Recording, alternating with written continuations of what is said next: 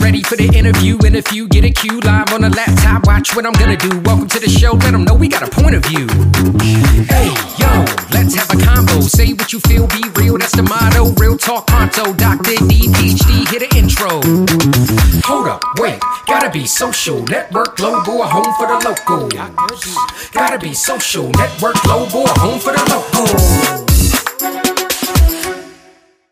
Bicurian is our answer to the polarizing culture we live in. So, how would you define Bicurian? The exploration of two ends of the continuum. I think that Bicurian to me means an openness to finding common ground. It facilitates ongoing investigation because one of the greatest things about being human, I think, is just being curious. Please check us out at bicurian.com and follow us on your favorite social media platform of choice everyone. We're here with Aisila. Aisila, I'm, I don't want to mess this up. I'm sorry. Ais- you did it. No, it's great. Aisila. Aisila Lewis, who is uh, the one of the creators of Bicurian, which is so awesome. And you're here with us with the live audience with wisdom. Uh, additionally, uh, we're here on Zoom talking about everything honest, open, respectful conversations, discussions. So I want to get a good idea about your background related to Bicurian, how this came about, you know. Oh, thanks, Dan. Thanks for asking. It's a it's my passion project, so I love to to share about it. Uh, for a long time, as a social justice activist, I worked in grassroots uh, organizing, and one of the things that I ran into a lot is that a lot of the what I would consider to be damaging behaviors that people engage in often come from almost a place of self-harm that that folks will be in a situation where they are not able to embrace them themselves as a whole being because we, we're supposed to be rational and consistent. We want all the boxes to fit together and then we come into something that maybe doesn't fit our our preconceived notion of our own boxes and we then put ourselves into a place of having to choose or frankly someone else will put us into that. It's an if then statement that's not true. Like if i'm a liberal then i'm anti-gun right? Like that's not actually true. Right. And that's probably not as personal or painful of a one but it but it can be because then you're you're in this place of of not really being able to be authentic because you've you've already decided that that something can't be part of you. And so the the idea of Bicurian for me came from that place of saying what if we lived in a world where people felt a sense of being able to embrace their contradictions or their seeming contradictions? How how would we show up if we stopped believing these if then statements that are damaging? And then additionally, how would our conversations with other people go? So if I'm not sitting here feeling like I have to win for my identity, I can receive the things that you're sharing in, I think, a more open, open way. I don't feel like I'm losing something by acknowledging a, a position you have or, or a way of being that you live in. Conversation can come from that place and be healthier, be more open, maybe be a little more ambiguous because we're not going to we're not to walk away with some decisive thing yeah however i think we walk away with more connection and more more learning and more awareness and that's the the world that i want to live in right like and and ultimately kind of one of the things that you and i talked about and obviously i think your show so in alignment with what we're trying to do yeah. so it's one of those i'm so excited to discover exactly. you is that same thing of like it's okay. It's okay to have that and let's let's live in that world. And i think there's a lot of like pain and extremism that maybe we could not be be in if if we embrace that. Yeah most definitely. I think we have a very similar idea about the things that we discuss. And actually before we got on here i was talking a little bit about um, what I learned a little bit about your show, and I love I love the whole thing. Like when you say combative topics, you know, there's a there's a variety of combative topics, whether it's you know religion, politics, gun control, whatever it may be. But learning how to argue in a way that is not destructive to other yeah. people. And so one of the I was telling the audience that one of the during my education, one of the biggest things we used to do during my philosophy classes, we would discuss topics that we didn't agree with and we had to defend those topics and do that, which is incredibly hard to do because you have this visceral feeling of like, I don't believe in this, but I have to actually try to convince someone else that I do believe in this and, and uh, learning how to argue for that, which is a very powerful exercise to do. That sounds really very powerful and and and, and self-instructive uh, around uh, things that matter to you, Yeah. right? Like if if you can take on uh, the opposite view, then even if you're not, even if you don't manage to convince yourself of anything, Right. when you are going forward in your belief, you've maybe identified some of the holes in your own logic and are Yeah. able to present a little bit more thoughtfully and hopefully like you know with more compassion right more invitation Yes. Yes.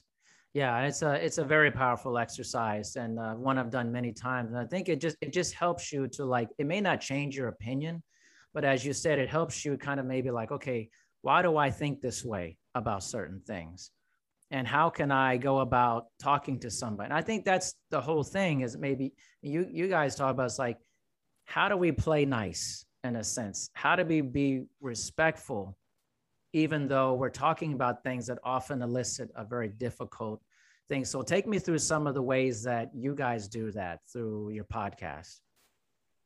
um well uh so one of so we have a couple of formats that we followed and we're still in the process of iteration because the it, it- we're making it up right like Sure. um but for example we'll take a topic and uh like you mentioned like sex work or guns Mhm. or um ageism which was the most controversial topic we we ever presented on ageism Well, tell- well, I know, right? that. Yeah, I want to know how this plays into that.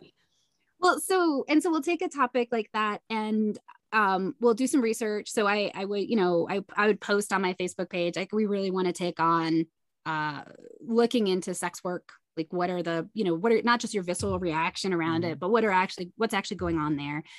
And so and i have a very diverse uh facebook page because of my background. Um i have people from a a variety of ideologies. And so I'll, I'll post the topic up there and i'll ask people to to share their thoughts and and and that kind of thing. And and like i said like we we we did one on guns and we got some really interesting input and same thing like the sex work one and um gosh there were a couple others that were that i could would consider oh drugs like the legalization of drugs and how that fits or the decriminalization of it Mhm. and then I posed this question about ageism. And, you know, I was thinking about how we perceive ageism only for older people. But actually, there's a lot of anti millennial um, reactivity and dismissiveness. And, and so, like, really taking on that concept like, what's ageism? How does it affect people? How does it affect us socially? Um, and I think it's contextual. Like, if you're applying for a job in the tech industry and you're over 30, you're, there's a certain amount of like Right. discrimination uh, but like once again the millennials get a lot of discrimination so i put that up on my facebook page and, and people on my page they do know that there's a diversity of participants and i will monitor things because i, I dislike Sure. people being rude or you know unkind I, people were cussing at each other calling Yeah. each other just like awful names Right. because yeah, whatever i was just like oh my gosh how on earth did this become the topic that turned into a brawl essentially Yeah. and um and I, I don't know i think i think because it is contextual i think because it's very personal like the like someone was talking about being in a, a relationship with someone who was like a little bit older than we would typically consider to be um, socially acceptable Uh-huh. or um, normal whatever that is. And and so i think that conversation maybe which it just it, it was so much more personal.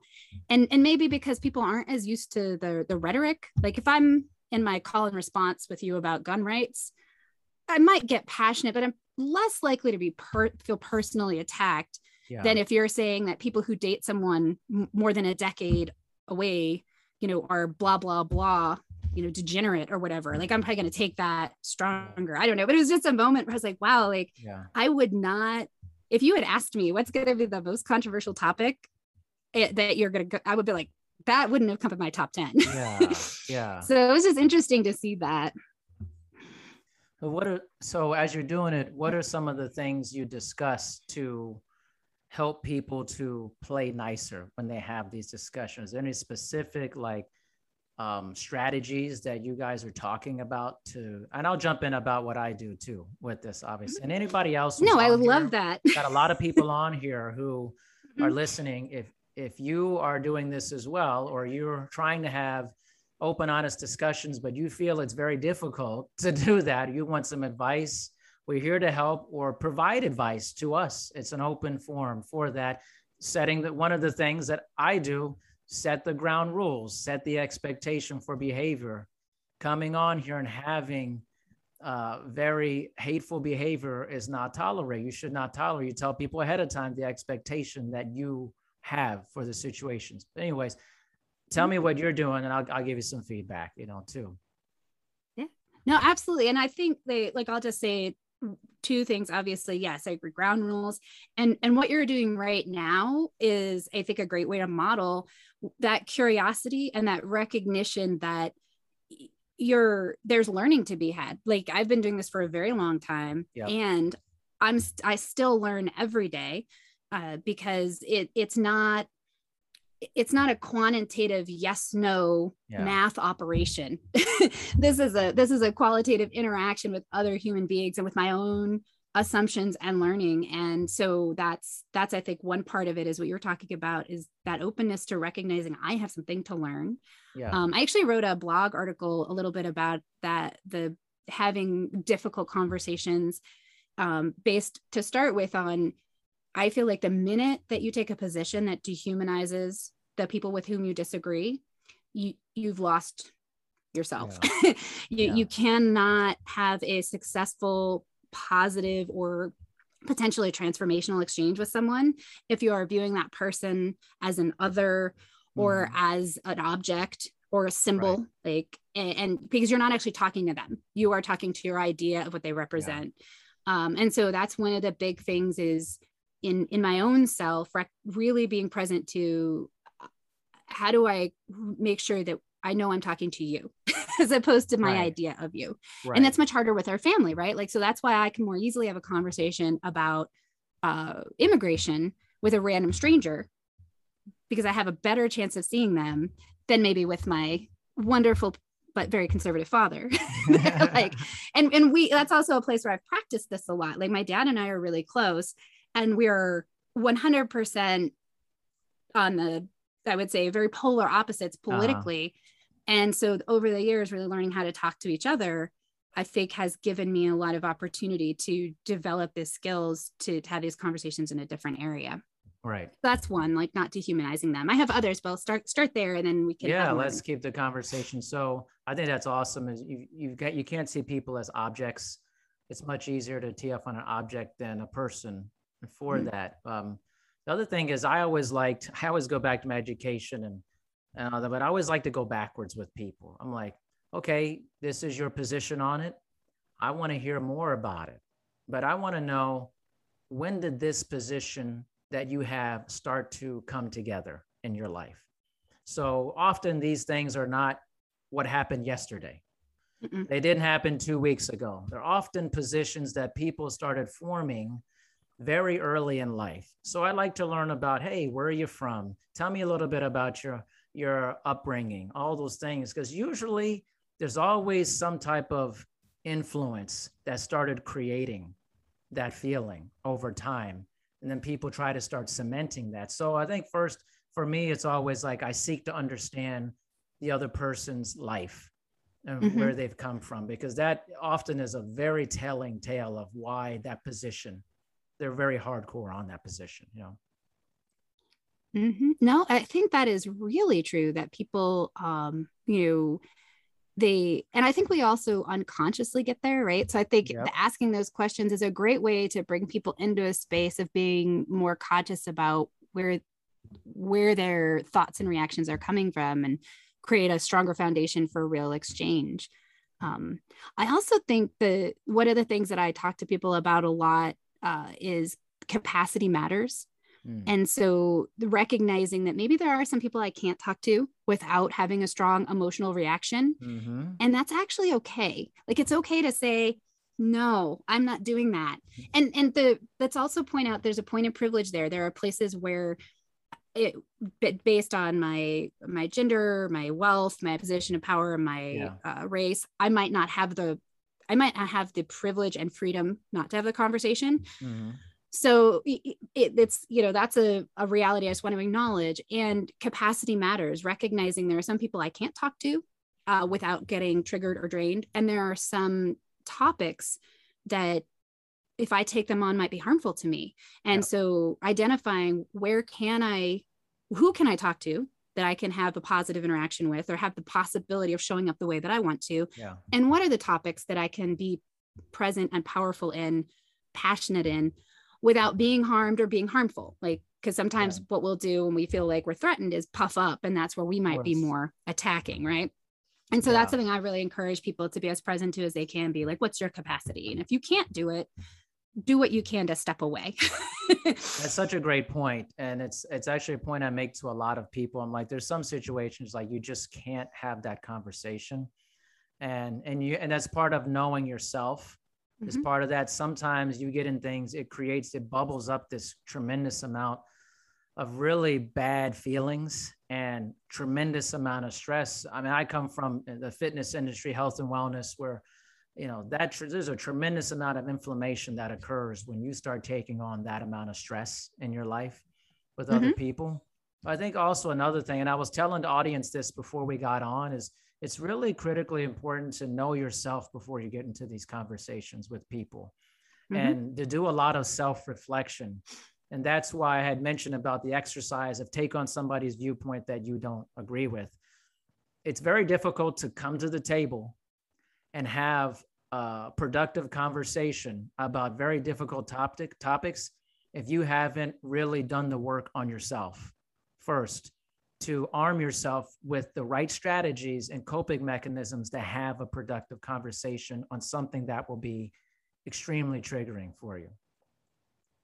That is such an important point to make. And and you also bring something up that i wonder if you could speak to and i'm assuming you've considered it which is that like fitness exercise actually does a lot for our ability to reduce anxiety and to be present and so i think that you know how how do you especially from that fitness perspective see that interaction fitness is a weird thing because um, I've talked about this a lot. Obviously, it's incredibly important to be active, whether that's exercise, physical activity, or movement. Um, but it's the hard thing about it is it's something that is not done quite a bit by the majority of the population. Only 15 to 17 percent of the population even exercises regularly, which is different from physical activity or meets the daily requirements put forth for activity or exercise. So it's actually a very tiny population of people who are actually doing something that is incredibly healthy for you. But to that point, it's just another mechanism in order to create more clarity, um, to be more laser focused, and just to feel better so that you can go into situations with a, a, a more level headed situation. I just think it's for me, like I generally don't have a problem talking about any subject. That's the thing about my podcast. I've had literally everything Yeah. think of on here. I mean, I've had DEA agents on here and stuff, and we had a big discussion on legalization of cannabis and psilocybin all that stuff. I have my views, I have their point of views, and it went it went wonderful because we were respectful in the Right. conversation. And part of this journey, it seems like what you're doing is teaching people how to have these conversations. It's a skill. It's not something you're just like, oh, I'm just going to blow right into this and do it. You know, it's like Mhm. learning how to do this is very important. yeah no i i absolutely agree with that That the the learning how and that you i think we do come from a similar place where it's about Yeah. being present to being aware of your own where you're sitting in that um, Yeah. i'm really surprised to hear there's so few people like such a low percentage of the population that is Yeah. physically active and and yet i shouldn't be i when my kids were in elementary school i was appalled at the shifts like they gosh because when i was a kid we had recess Mhm. like three times a day it seemed like Sure. and they got 20 minutes for Mhm. lunch and recess and then gym twice a week Yeah. i'm just like no wonder we have obesity issues if you are like Yeah. taking young children and making them sit for seven hours a day. that was not the when I when they were before Yeah. they started school, you know. I'd be like, okay, get your wiggles out. You got to run around. You got to go do this. Like I'm a, you know, I, I was a runner at the time, and Yeah. And I just I was appalled when they went into the school system and suddenly they were they were denied that actually. Yeah. and I thought well that's not great modeling or setup for for success in terms of just general I'm not talking about making them elite athletes. I'm just saying could you please give them a chance to run around twice a day? Yeah. And this is an op- this is another open and honest discussion which i think is you know if you go on any app or anything fitness is huge. Like the, the yeah. perception of fitness on instagram or any app is huge right? It's like one of the biggest things but the reality is it's, it's very hmm. tiny. Okay so everybody listening here what you're seeing on there is actually not the reality of the statistical reality that is happening. We know the honest conversation that is not my opinion. This is not my opinion. This is statistical reality that 68 to 70 percent of the united states population is overweight and obese that's the that's the statistical reality for that Mhm. if you say oh well i live in a place where there's hardly anybody like that well consider yourself part of the very very tiny minority of that huh all right. So it's extremely tiny. And that 15 to 17 or 18% has not changed in 30 years. That number Mhm. has not changed in 30 years. That's the statistical reality of that. The other open and honest aspect of that, that thing is if you look at this from a biological and anthropological perspective, we what we do for activity and exercise, we shouldn't want to do it either. That's the other weird thing because in studies of like Hadza tribes, hunter gatherer tribes that are currently living, and ones from the past, the historical record we have, all of our our biological calories and energy have usually for hunting, gathering, tubing, walking, survival, reproduction. So things like running for the purpose of health are completely illogical for current humans because biologically is not what we were meant to do. We run to survive.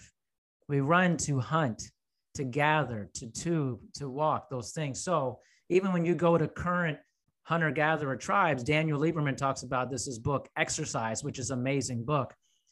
He would go out on runs in the morning in this village and they would ask him why he did that. He said, Oh, just, you know, for fitness. And they were like, What, what are you talking about? Like, why do you do that?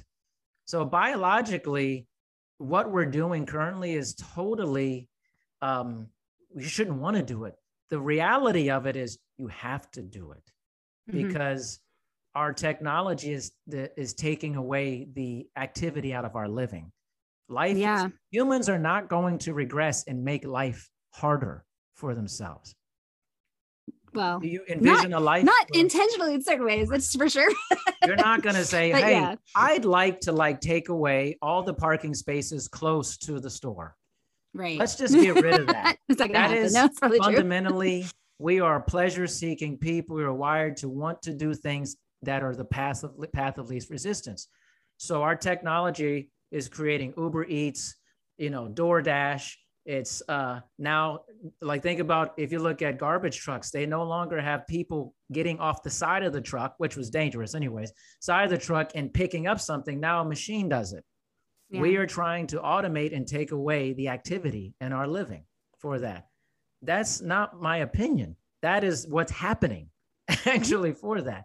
So I think having those discussions. Anyway, I went on a long rant about this. no no i love that's why i asked you because i think yeah, one i was super surprised by that i have, I have two questions one can you very quickly because i make i'm making an assumption tell me what tubing is yeah, just like you know, like um, if you're like digging and stuff, Okay. for like in tubing, trying to get tubers and things, little like little vegetables and things like that, um, stuff like that. And that actual practice, you know, it's like basically gardening.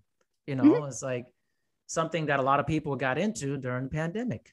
You which know, is but- surprisingly like cardiovascular at times. Yeah, I it think. can be when you said tubing, I was thinking of those fun things that I did as a kid Oh, yeah, with that's fun too. tires in the river. but I was just like, that doesn't probably fit the No. ancient plant. they didn't have, but I was like, man, if they did, yeah, I- that's cruel. yeah, so yeah no no i think that one of the there's this like bizarre uh separation or tendency towards separation in i would say dominant uh culture these days to to try to say like the, the mind and the body are Mm, are not entwined. And right. and so it leads to this lack of uh, support i think for for physical health. Um and also I, I personally put it on this puritan background we have where the, there's a lot of body rejection and hatred and shame. Yeah. and so giving giving yourself that that support is not necessarily valued but um yeah i'm still i'm just like thank you for for outlining that and i'll check that book out it sounds really interesting Yeah, it's really good. It's it's really literally just off a biological and anthropological perspective about Mhm. exercise. And what I really like that it does, and what I think is really important, it operationally defines what exercise is, what physical activity is, and what movement is. What we've done is we've provided that these are basically the same thing to the public when they're vastly different, vastly different things. Um, and actually, I've talked about this a lot in my podcast, but having information, knowing that, but also telling people like it's okay. It's not that you're lazy. It's not that. Maybe there's a tiny bit of that. It's mainly that biologically, this is awkward what we're doing. This is not Yeah. what we want to be doing. This is not what our DNA Mhm. says we do to survive. Our calories don't go to go towards running on a treadmill, lifting a kettlebell, whatever that is. That's not what historically humans have done. But as things have changed, we have to get into this mode because what's the alternative? What, so, what I'm going to propose here, what I'm going to say here is going to sound very controversial. And this is my opinion. So, I want to put that out there. This, there's nothing statistically, statistical reality about this. This is purely my opinion. Again, how I set up the behavior is explaining the behavior I'm going to tell you about yeah uh-huh. is so that's a strategy for the audience. But the other thing is, more than likely, the only way that a population our size would ever get back to being 10% obese, uh, overweight, would we would have to lose a lot of our technology. We would have to go back to being more uh, a manual labor-based society Mhm. in order for that to happen, because our manual labor would be what we needed to do to survive for that. Mhm. I mean, think about it. Do you want to go back to that? Do most people want to go Right. back to that? Right? I don't even think the people during that time wanted to do that. Generally, they wanted to have an easier life. Yeah but that's why we have it people were motivated to create this order to have an easier life Right. But it's called trade off theory. When Mhm. you do one thing, you trade off to another. So right now, we're technically trading off an easier lifestyle of convenience and we're trading off our physical activity and exercise for that. I don't think it's a good thing. That's just my opinion for that. But that's part of the discussion of of open, Right. honest discussion. You know.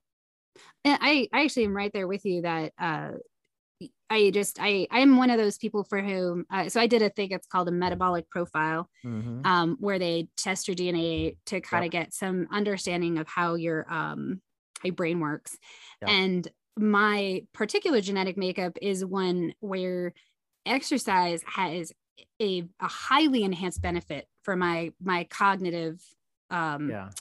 uh, my my cognitive success. So everybody gets a benefit. I get a super extra benefit. And I've Yeah. seen that in my life that when I'm in a regular habit of just even general basic physical activity, let alone like there was a period of time where I did half marathons, like I was at the Yeah. next level, not there anymore. Uh, but, but when I'm doing more, I definitely see that that mood and cognitive benefit. And so it it even more than a medication, right? Like I'll sleep Yeah. better, I'll you know all of that. And and so it's but it's one of those things where it- it is hard to prioritize, not just because it's you know maybe cold outside or I'm tired, but there aren't a lot of great structures in my opinion, like the way that work is set up and and that kind of Mhm. thing. I think it's hard for a lot of people. It's one of the things that I think could end up being a, a benefit of this the difficulties that we faced over the last couple of years is as more people are going more remote Yeah. um, they were able to do things like cook at home and make healthier meals and also Yeah. get some of that movement in and i I think that like what you're saying, like if we're not going to go backwards, we have to come up with a, a way to incentivize and structure that into, but people have to know why. They have to know it's important. Know why. They have Yes. to know the benefit. And um I'm hopeful. I mean, it, it, I, I feel like there are some small efforts, but I, I agree with you completely. It's it's super important, and the way that we're doing it right now isn't isn't bringing that forward to the level that we need. Both like like I said, like even just the school system. If our school systems built more habits like that into the daily life of our kids, Yeah. what what would happen? You know, Yeah. how would that show up if if they had 12 years of habit?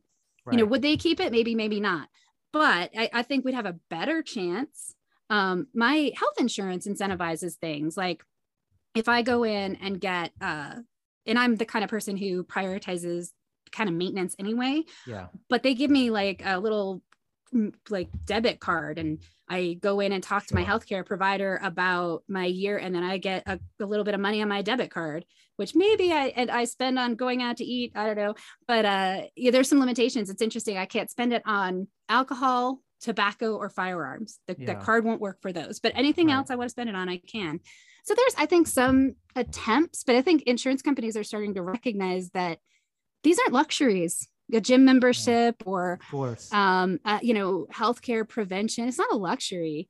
It's Yeah. going to reduce their costs and it's gonna it's gonna make us happier. Like it's a win-win, right? Yeah, and see these topics like you were getting healthcare. That's a big topic. Uh, Mhm. You know, dissension for people. And I think also in like providing nuggets of information for people. So let's take a scenario like if you're going to, you ever see town hall meetings and stuff like Mhm. that? And they're always like bad ideas, in my opinion, because people just go and they just tee off on other people. And the reality of that needs to be is there needs to be ground rules set ahead of time. And if you're going in there loaded for bear, you're not going to get the outcome that you desire because you're going on offense immediately.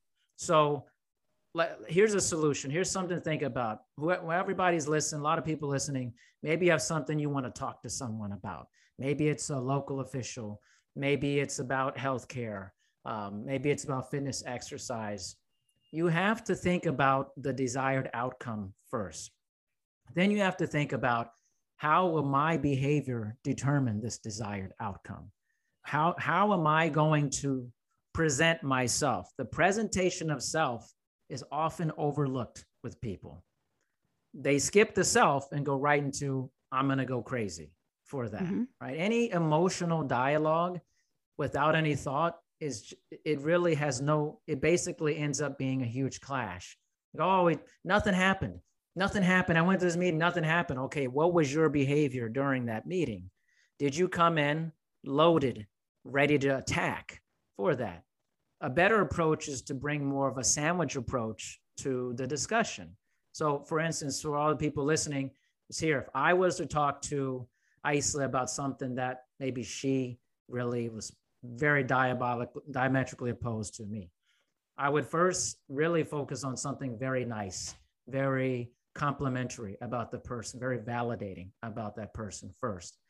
Then it's harder to be upset at people when you're nice to them, for them to be Mhm. upset at you for that. You got to Yeah. set the scene, set the scene for the behavior that you want. Then I may say, hey, I disagree with this stance on healthcare. Here's some reasons why. Now I'm monitoring the tone of my voice while I'm doing that. I'm saying, here's why I disagree. I'm thinking about how my eyes are connecting with them, my body language, whole thing. Here's the thing you're probably not thinking of this when you're upset at all. You're just like, I disagree with that. Why'd you say that? All of a sudden, the other person in their mind, they've shut off their logic part of their brain and they've turned on, I'm going to attack you part of the brain here. So, and then come back to something nicer for that. You say, Hey, I disagree with you about this. It's not something that I have that perspective on. However, I want to thank you for saying that, that you spoke, we were speaking your mind, that you feel so strongly about that. There's a way to say things to people Mhm. to disarm. A lot of life is disarming people.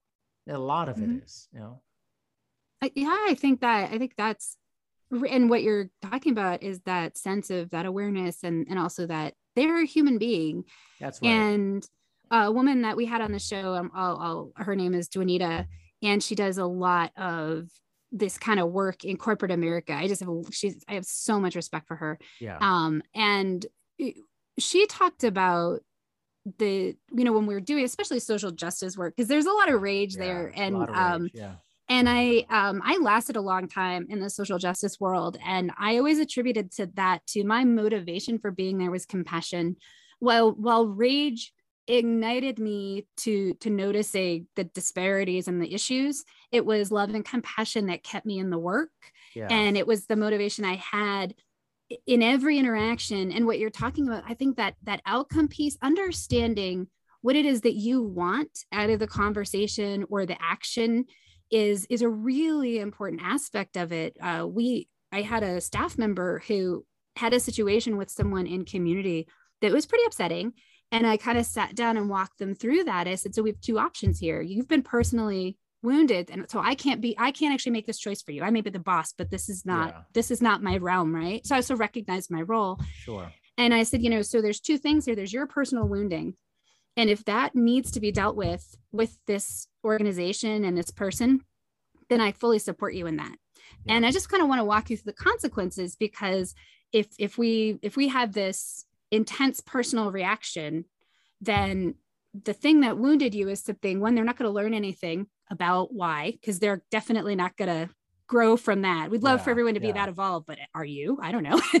And Right. two this person is in a position to to bring more people who have your similar situation into their world and wound them.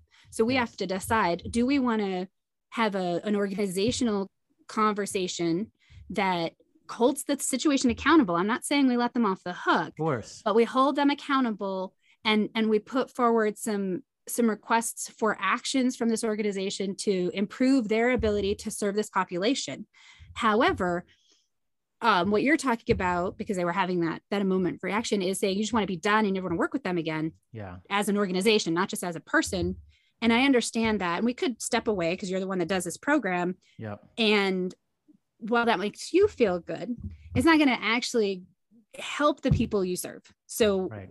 What decision do you want to make here Yeah. and they ended up deciding that it was organizational so we, we did that work but it but it was that outcome like which outcome do you and which one do you need maybe they if they had needed the personal one i i was genuine i would have supported them in that it wasn't what i thought was the best approach but once again i was not the person who had received the damaging behavior yeah. so it didn't feel like it was actually my choice to make right right.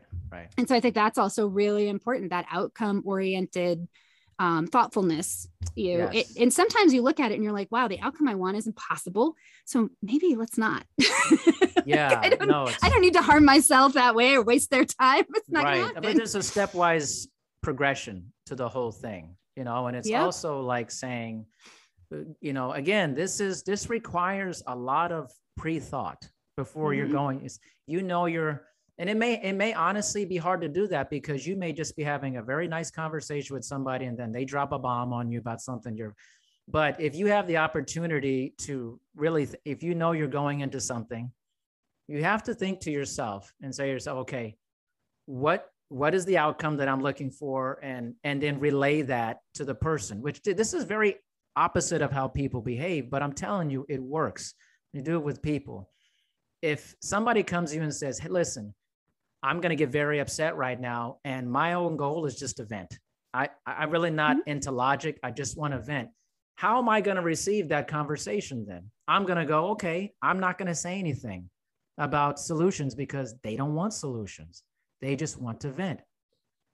And then all of a sudden it changes the dynamic of that conversation if we actually know what it's about the behavior we're exhibiting for that if somebody comes to me and i don't know that and then they present a very kind of like large menacing you know aggressive thing okay what kind of reaction do you think that person's you're going to get from that?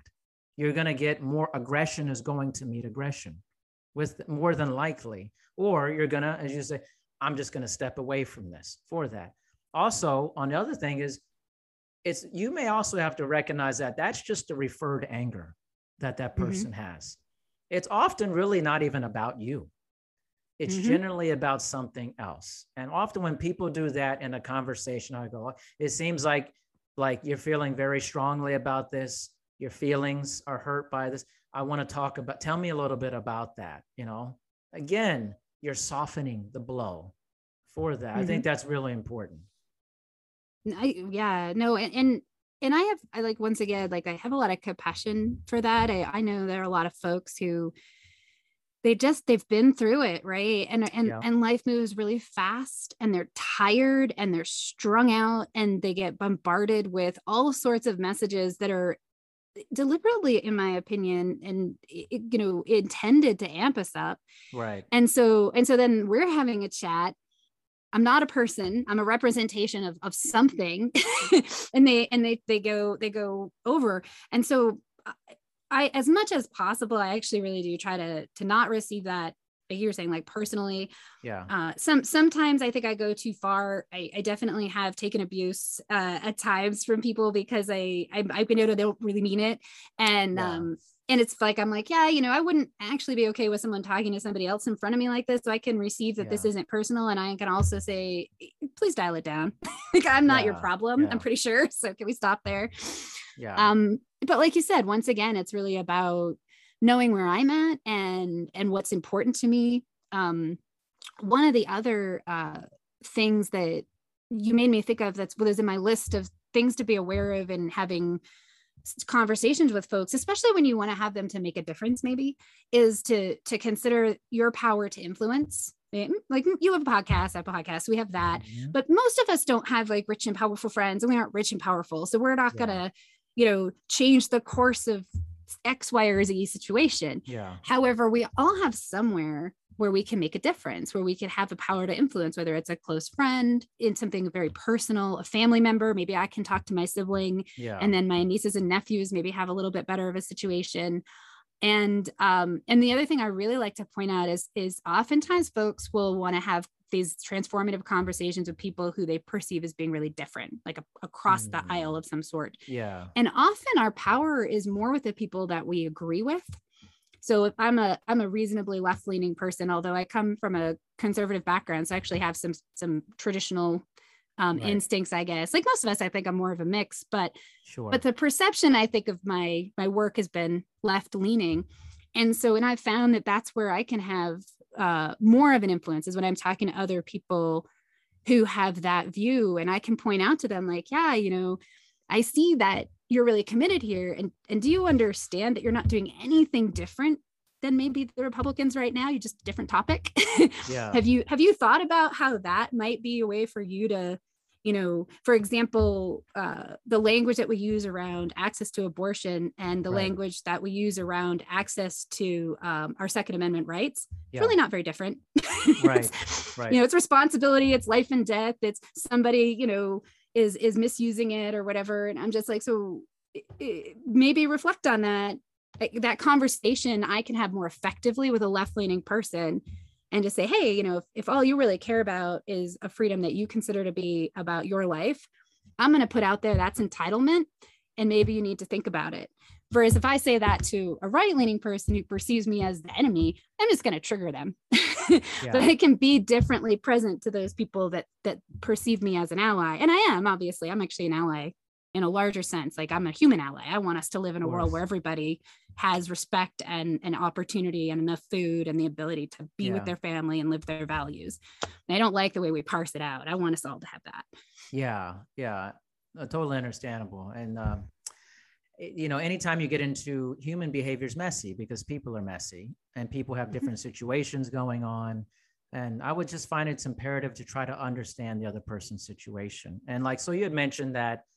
I'm sorry, I can't remember if it was your dad and that you you have different points of view with. Uh, yeah my dad and i are really close we have the same Right. values but we have really different ways of expressing them right. And so I have a lot of clients who have different values than I do, or that they have, um, we disagree on things. Like I have a client who uh, is ex- extremely heavily against religion, uh, spirituality. I have grown up with spirituality my entire life. Uh, we have different perspectives, but when talking about it, we can have a very respectful conversation Uh, I think because we both give the effort to be good humans to each other. And we can, and often think that people's opinion of things often change not by conversations, but how they see other people live, how they see other people behave, how they treat other people for that. It's actually a very large body language is a huge part of open, honest, and respectful discussion. How you move in the world says a lot about you. Who you surround yourself says a lot about you and also creates different conversations as well. Yeah. Well, I it, it you bring that up and it it it speaks to my experience of one of the things I really value about uh, politically conservative and right leaning folks is they are frequently going to show up like like it, you know as as much as i love you know my buddhist community they're not going to go oftentimes as a sure. group and address a community issue whereas for, we had a flood here in colorado in 2013 and and who came and rebuilt the mountain towns texas baptists they drove yeah. up from, from texas it spent like right. three weeks up in jamestown rebuilding that town and um and i'm like that that to me like what's more important right? Like these people needed that. They showed up they did that work. Jamestown's a pretty like it's libertarian but it's also pretty left leaning yeah. And yet at the same time of course that's going to make a difference. It's going to bring people together. And so i think that's also like to a certain extent like shutting up and showing up is a really yeah. important part of making the world better. Shutting up and showing up. I love that that's really good. Yeah, I think that's a really important thing. It's you could say a lot of things, but if you never show up to have solutions about things, it's very difficult. Or if you show up and are combative yeah. in those things, you're not going to convince other people to do things. or you right generally or, speaking, or make your community better right, right? if like, you're what... threatening to harm other pr- people or be combative that doesn't make the other person want to be cooperative with you. I mean, it no. seems simple, but it's it's often lost in conversation. You know. Mm-hmm. Well, and I find also that my my mental and physical health is higher. It's a I went through a lot of very difficult personal things the last few years, and I got into a, a, a very like depressed and and you know difficult place. And in the process of getting myself out of that, one of my friends pointed out that his approach to to when he was struggling was to really work to fill his life m- mentally and physically with people that uh, were um, a positive influence or you know positive energy right? Yeah, and and yeah. uh and and and uh, things that were meaningful. So start there. So instead of being really upset about uh, facebook being destructive which I am, and talking about that and getting on there and arguing with people on Facebook about how Facebook is destructive. Turn Facebook off, go outside and pick up the dog poop. Everybody in my family is going to be happy about that because they're not going to yeah. step in it for the next week. That's a yeah. way better use of my 10 minutes yeah. than arguing with someone on Facebook about how Facebook is bad. And, but it's so easy to get caught up in that it's it's a low effort like you were talking about at the beginning it's a low effort activity to type a bunch of stuff out yeah. um as opposed to go put my shoes on and, and deal with you know an unpleasant but necessary task and um and so to me that's that's been one of the things that i have worked to prioritize really every day is saying all right like i'm i'm you know and i'm in a much better place now because of that because i spent this last yeah. couple years putting my energy into things that actually make my life and the lives of those around me even just marginally better. Yeah. And it's so I think that's a lot of it too is just really being aware of we only have so much time. It's our only non-renewable resource. Yeah, exactly. this is the time. so spend that on the things that are going to achieve your outcome you want. Yeah. Like if you want a better community, go make it better. Right. Do something. Bring bring soup to the homeless shelter. Sure clean up the poop, up the go poop, outside and pick it up, whatever it is, do that. Yeah. And you're going to have over time that adds up and it's just better for, for everybody. Yeah. And it's particularly, let's keep this too, it's very relevant towards our time. Online conversations, commenting on thing on posts and things that nature. Uh, I often observe. I'm a big observer because I think observation is very important. Observe I'll every once in a while go and observe a long thread of conversation. Often it turns very hateful and ugly. And again, it's an opportunity to understand your own behavior, asking yourself why. Why am I getting involved in this behavior? And why am I saying things that may be out of character for me? Maybe they are Mhm. in character, maybe they aren't.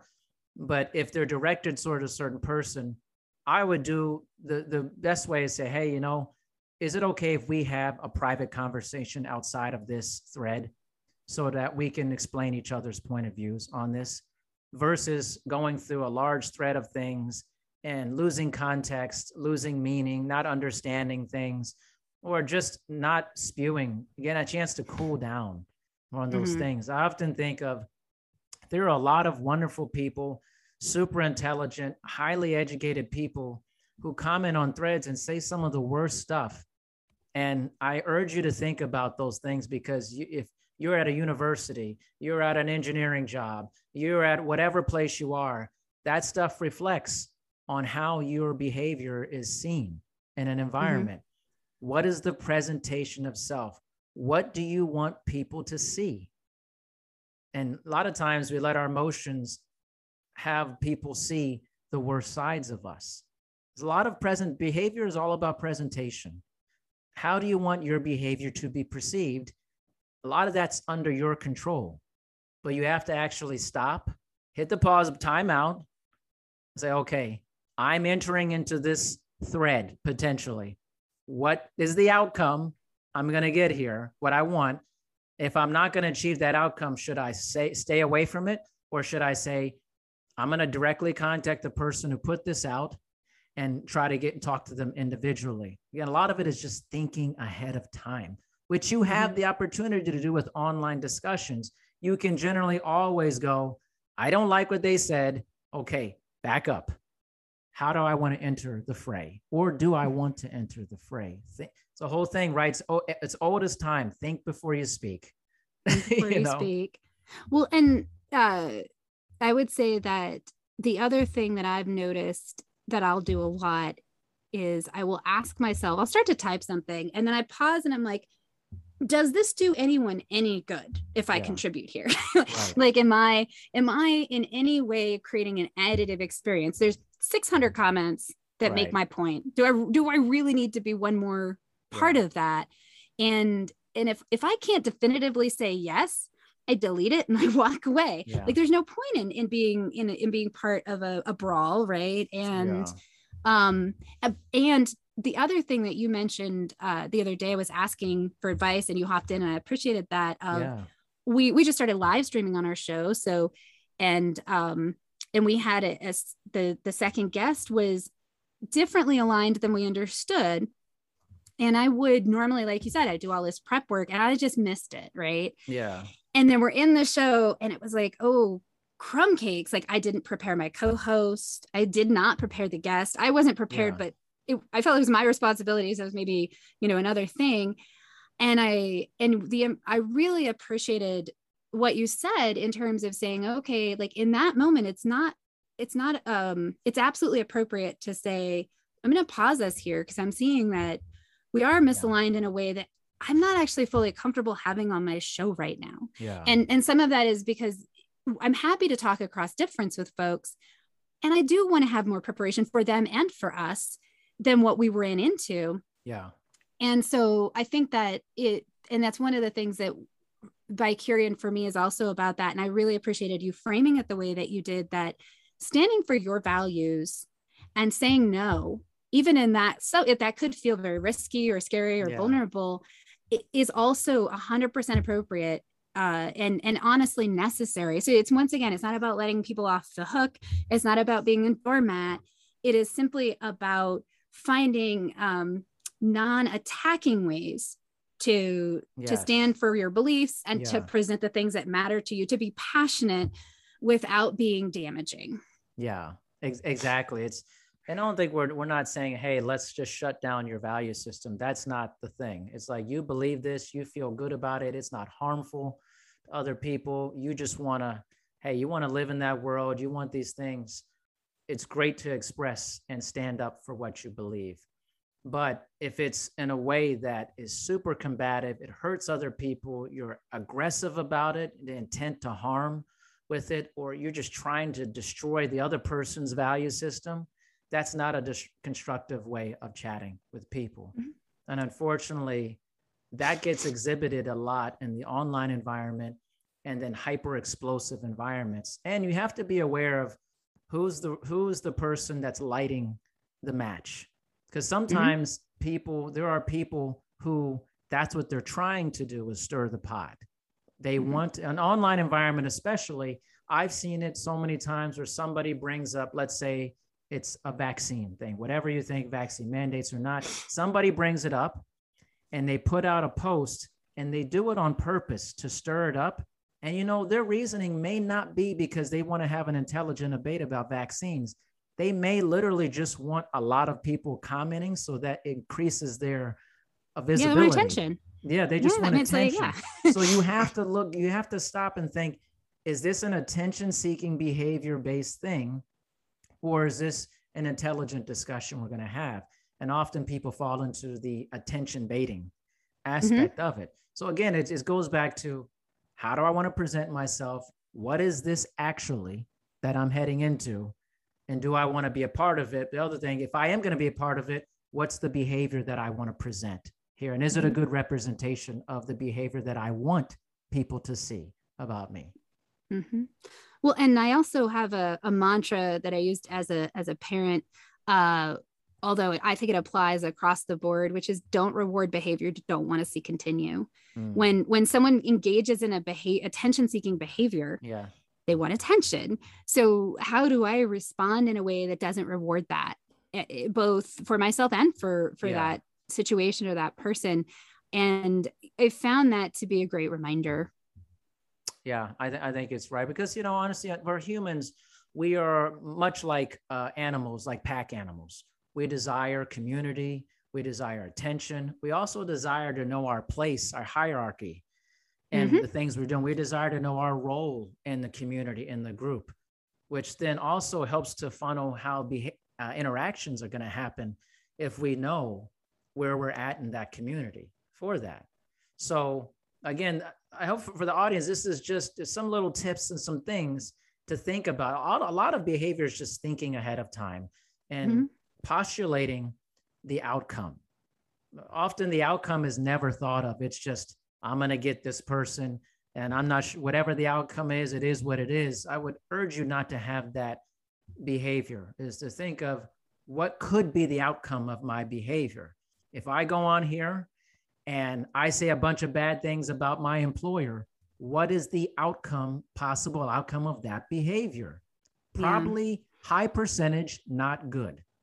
Yeah. If I And- go and- on and- here and say a lot of amazing things about my job and how much I love what I do, the potential outcome is maybe a lot of people be inspired by that for that. Mhm. Which one do you want? Yeah. You know? How- wait, wait, yeah. What, what do you want to be and how do you want to show up? Yeah. And I also think you bring attention to something that I think folks don't frequently note in themselves, which is we all have some amount of influence and power.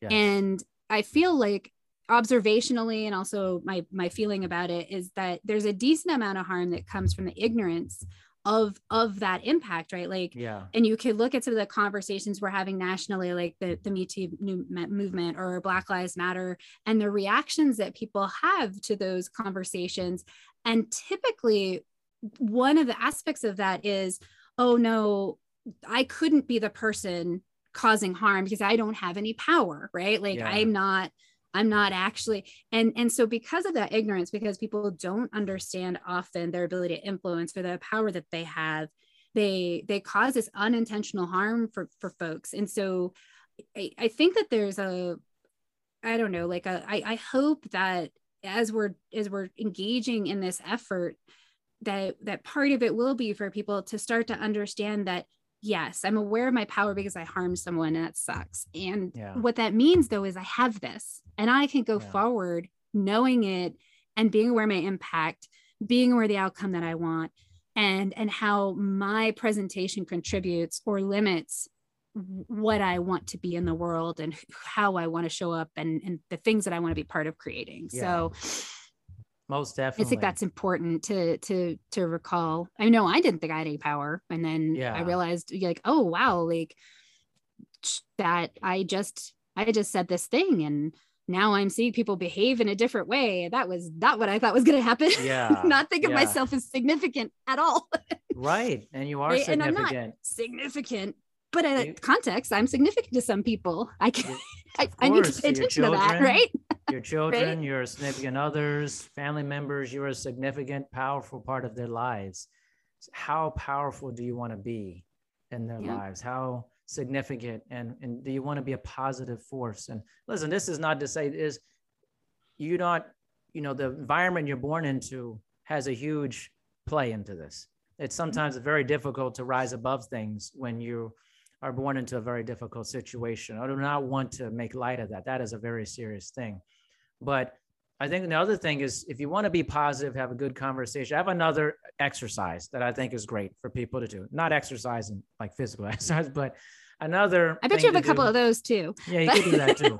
but another thing I think is really positive, and I think this it's another uncomfortable exercise. Okay, you, you'll love this. I think this will be good. But um, but if you're if you have three people, yourself and two other people. I've done this many times in staff meetings, done it in educational institutions, whole thing. One person sits in the middle, two people sit on the side of this person. The person in the middle, their job is to just listen, be quiet. Right, this is creating a behavior of positivity among other people. The two people on the side, the only thing they can discuss is all the wonderful things about the person in the middle. That's all they discuss. How much? So if I'm sitting here and another person I know, Isila is right there. The only thing we talk about is how great she is, how what what how she makes us feel. What does she do to help me be better every day? The things I like about her, the whole thing. One of the one of the greatest observations is how uncomfortable the person in the middle becomes. Yeah, just Because thinking about it, I'm like, you're oh, that's, not that's really to being- uncomfortable. You're not used to being told you're amazing, you're good, you're worthy, how you make me feel. You're not used to that. It is an awkward, unnatural thing that humans never do with each other. It's much easier to tell all the things that I don't like about you or the things that you Mhm. do wrong. But this exercise is very important. It helps you to learn how to take compliments, how to be more positive, and to speak positively about other people. So you do that, then you switch places.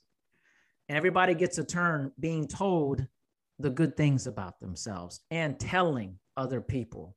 You're creating a groundswell of goodness and kindness and love and connection with other people.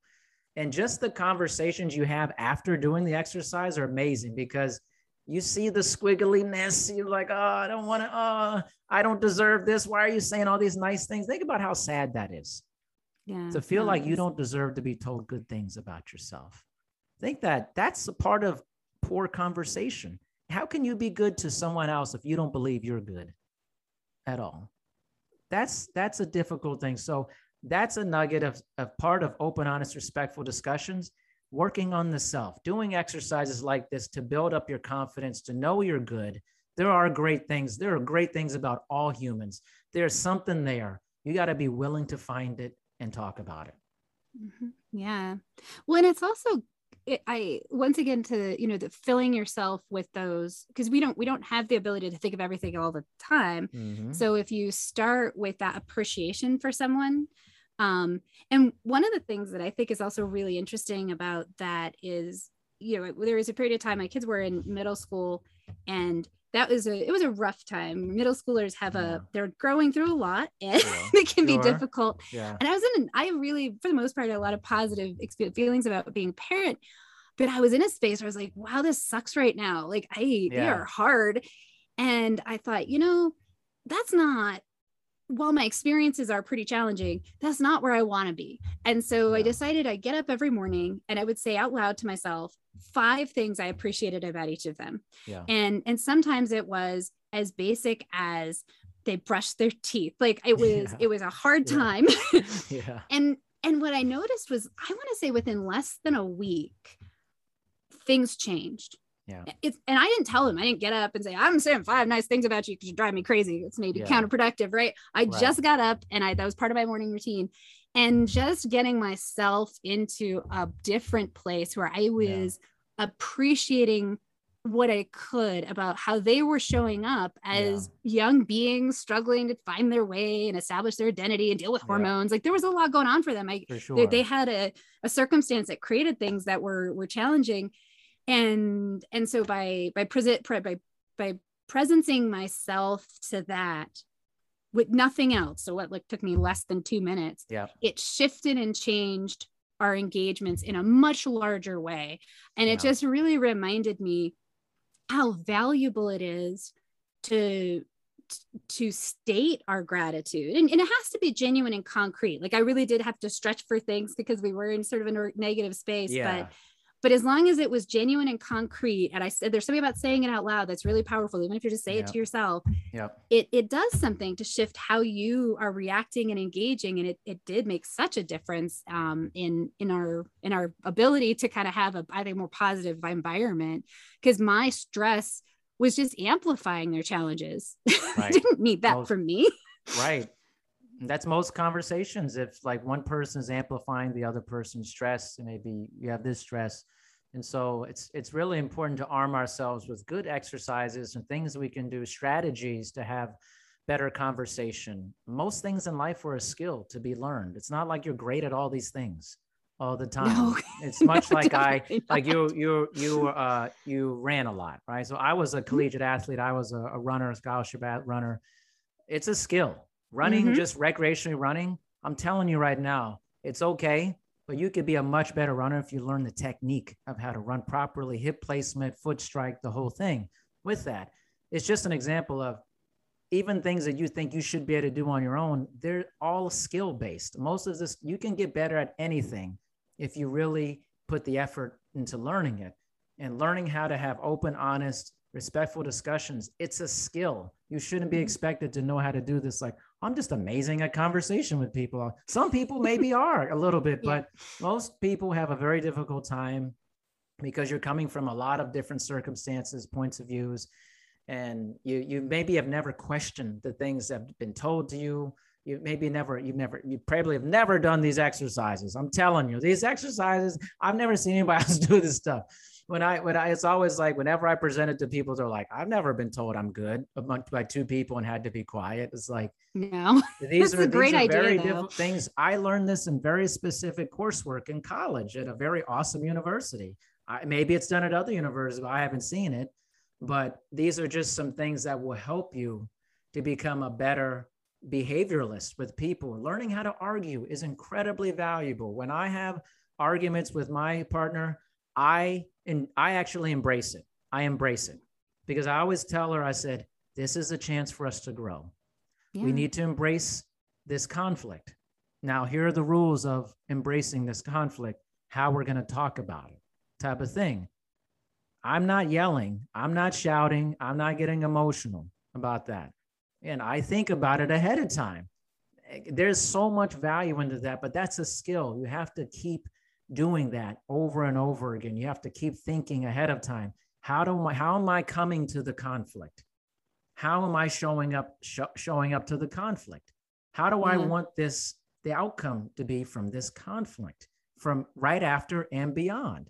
So you have to arm yourself with armor and tools in order to be better at having conversations. It's just you you have to be in the fire too. You have to be willing to have uncomfortable conversations with people Mhm. because you don't get better unless you do it. Right. you have to actually do it. You know? Mhm. No, that's really true. My my partner and I, um, I don't, I didn't grow up in a particularly functional situation, and so Mhm. I learning how to have a intimate conflict was a choice, and and partially because I saw that in in relationships where I wasn't open to that, you know, I'd accommodate right up until I'd be done, right? Like there was no, I didn't give my partner a chance to participate because of that. And so um and so what that means though is that i, I could be awkward um in that space in a way that and and and they have their own their own thing. And so one of the things that we came up with is a code word which funnily enough we, we say code word. So if, if one or the other of us is feeling like overly agitated or I because I, can tell when I'm about to be super unreasonable. Right. And so and and, and Yeah. so I just I've learned like okay, I can I can feel crazy Aisla or you know uh, you know highly unreasonable Aisla is about to show up and, and insist that she's right about everything and blah and deny reality Yeah. in every way she can. yeah. And so that's when I'm like, okay, we got a code word out. I need 10 minutes yeah. or or I'm Mhm. going to say and do things that I have to apologize for it. I hate it. I hate that. Yeah. Yeah. and and of course I'm going to because I care about the relationship. But uh it's so like what you're saying, like those ground rules, some of them are long term where we recognize Mhm. like we've got a lot of passion and and and and we we don't want that to turn into something negative. yeah. And and so we have to be responsible for for knowing our own limits. And I would say that Yeah. that also translates obviously to the other places where I was saying, you know, you know, your capacity is know your limits You know your and limits. recognize there's there's absolutely nothing mm-hmm. wrong with Right. acknowledging that that you're not superhuman you're not perfect Yeah. and y- you you are allowed to give yourself some grace Yes. in a situation and i would say it. even encouraged yeah and think about it like all the people listening and stuff and who are going to listen to this I, mean i wish there was like a raise your hand function for Mhm. this and everybody see but like everybody out there how many of your parents taught you how to argue effectively with another person growing up? Yeah. Like their parents actually sat them down here's how you argue and have an effective conversation with someone.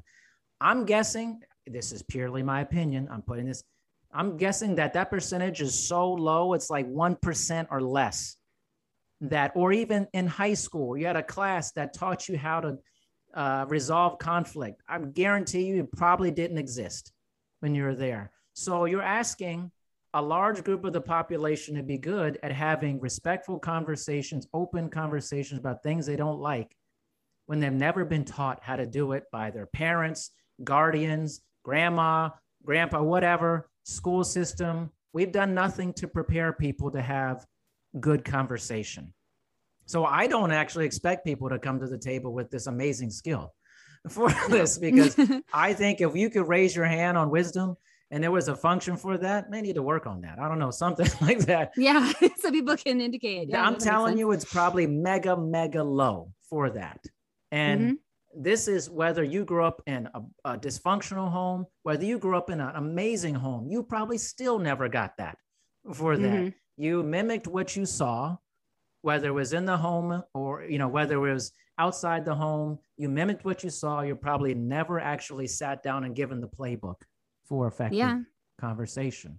So that's why discussions like this is important because it's education as long you know it's it's teaching you how to be a better communicator well and, and you and i obviously are really well aligned so we're not necessarily modeling conflict um and i think that's not i think that's great sure and I know for me, well, as a parent, you know, my kids were young, and I, I'm to say like one, two years old.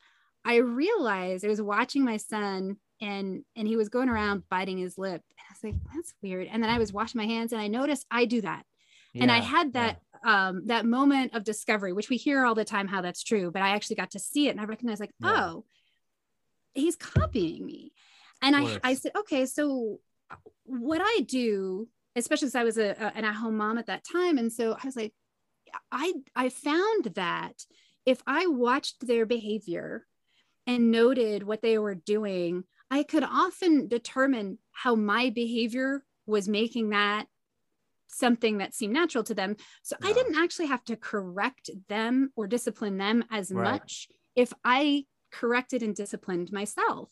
And so I spent a lot of time when I was raising them, really like what you were talking about, like what's the outcome I want, right? So when my when they were um, you know, five and six, we were uh, talking about invading Af- Iraq and Uh-huh. Afghanistan, and um, my my younger child is like, our president is evil and he kills Yeah. people and blah, and I'm like.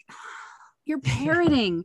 I do not want to raise a parrot. yeah, and so, yeah, so then I'm sitting having a conversation with my child, explaining that I think they just heard someone say that.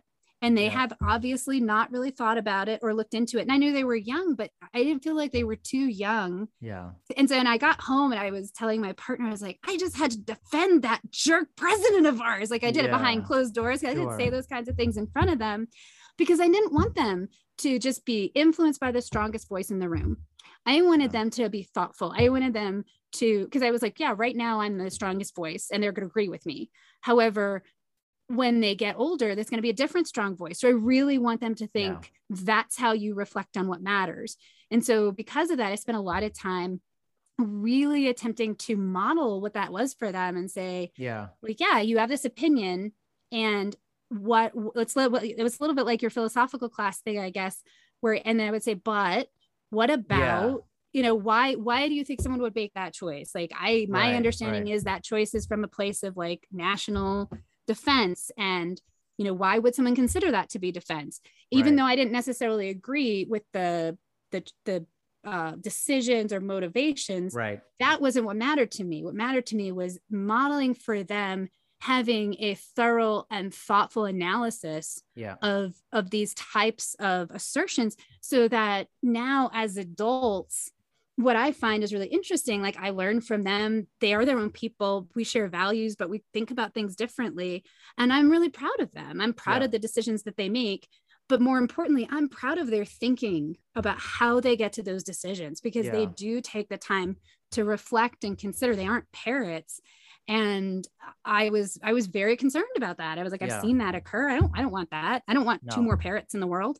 No, no, definitely not. Well, I'll tell you what, this was uh this was very enlightening. Um, and I, I mean, I could go on forever with this. Uh, this is such a great topic. And Aisila, I am so glad that I met you on Wisdom. Seriously. Like me too I just took i really want to have you on- our show i, Yeah, I I would love really to. I enjoy just- this I just took a chance. I was like, eh, I'm gonna be in, I'm gonna hit the guest thing and get in on here and uh just see what happens. I mean, a lot of life is like that. You gotta show up Mhm. for life, take some chances. And uh, this was like a, for everyone listening, it was like a last minute booking. I had someone else lined up, which you guys knew because I talked about, and she had to move for uh, a very serious thing. Um, so uh, I was like, man, who could I get in this spot? I know who. I know. Thank you so much. So- it was such a, I like you said, it's been great to meet you and talk to you. I look forward to more of that. And Yeah, thank you to everybody for, sure. listening today. Yeah, thank you for everyone here on Wisdom. We are awesome. 112 people checking this out. Really amazing. I hope everyone is enjoying the Wisdom app. You're having a great experience. And uh, uh, tomorrow, back again uh, for all the parents, relational intelligence for parents. That's what we're Oh, talking about tomorrow with Marita Nizam. So, and can uh, I mention our show tomorrow night? yes, Is of that, course. Please uh, check it out. Yeah, no, I, yeah, we're gonna. So we're Bicurians doing live streams now. Very exciting to me. We may try to get on Wis- the Wisdom app. I'll see if I can manage that. It's Thursdays at six thirty p.m. Mountain Time on YouTube. You can find my Twitter and my handle if you want to check it out and and follow us. We'd love to have you participate in that conversation. Tomorrow we're having a, a Miguel Baca Barragan. He's a a radio show host in Denver, and he talks about Latin life, and uh, we're going to talk about ballot issues and things. He's fantastic. That's fantastic. Well, you heard it here. Isla Lewis, Bicurian, Thursdays. Check Mhm. it out. Uh, this is Dr. D's Social Network. Thank you guys for checking it out, uh, the podcast. And uh, I'll see you on Wisdom. And I'll see you on check out the podcast wherever you get your podcasts. And uh, very grateful for everyone joining. Isla, thank you so much. Appreciate Thank it. you. Bye, everybody.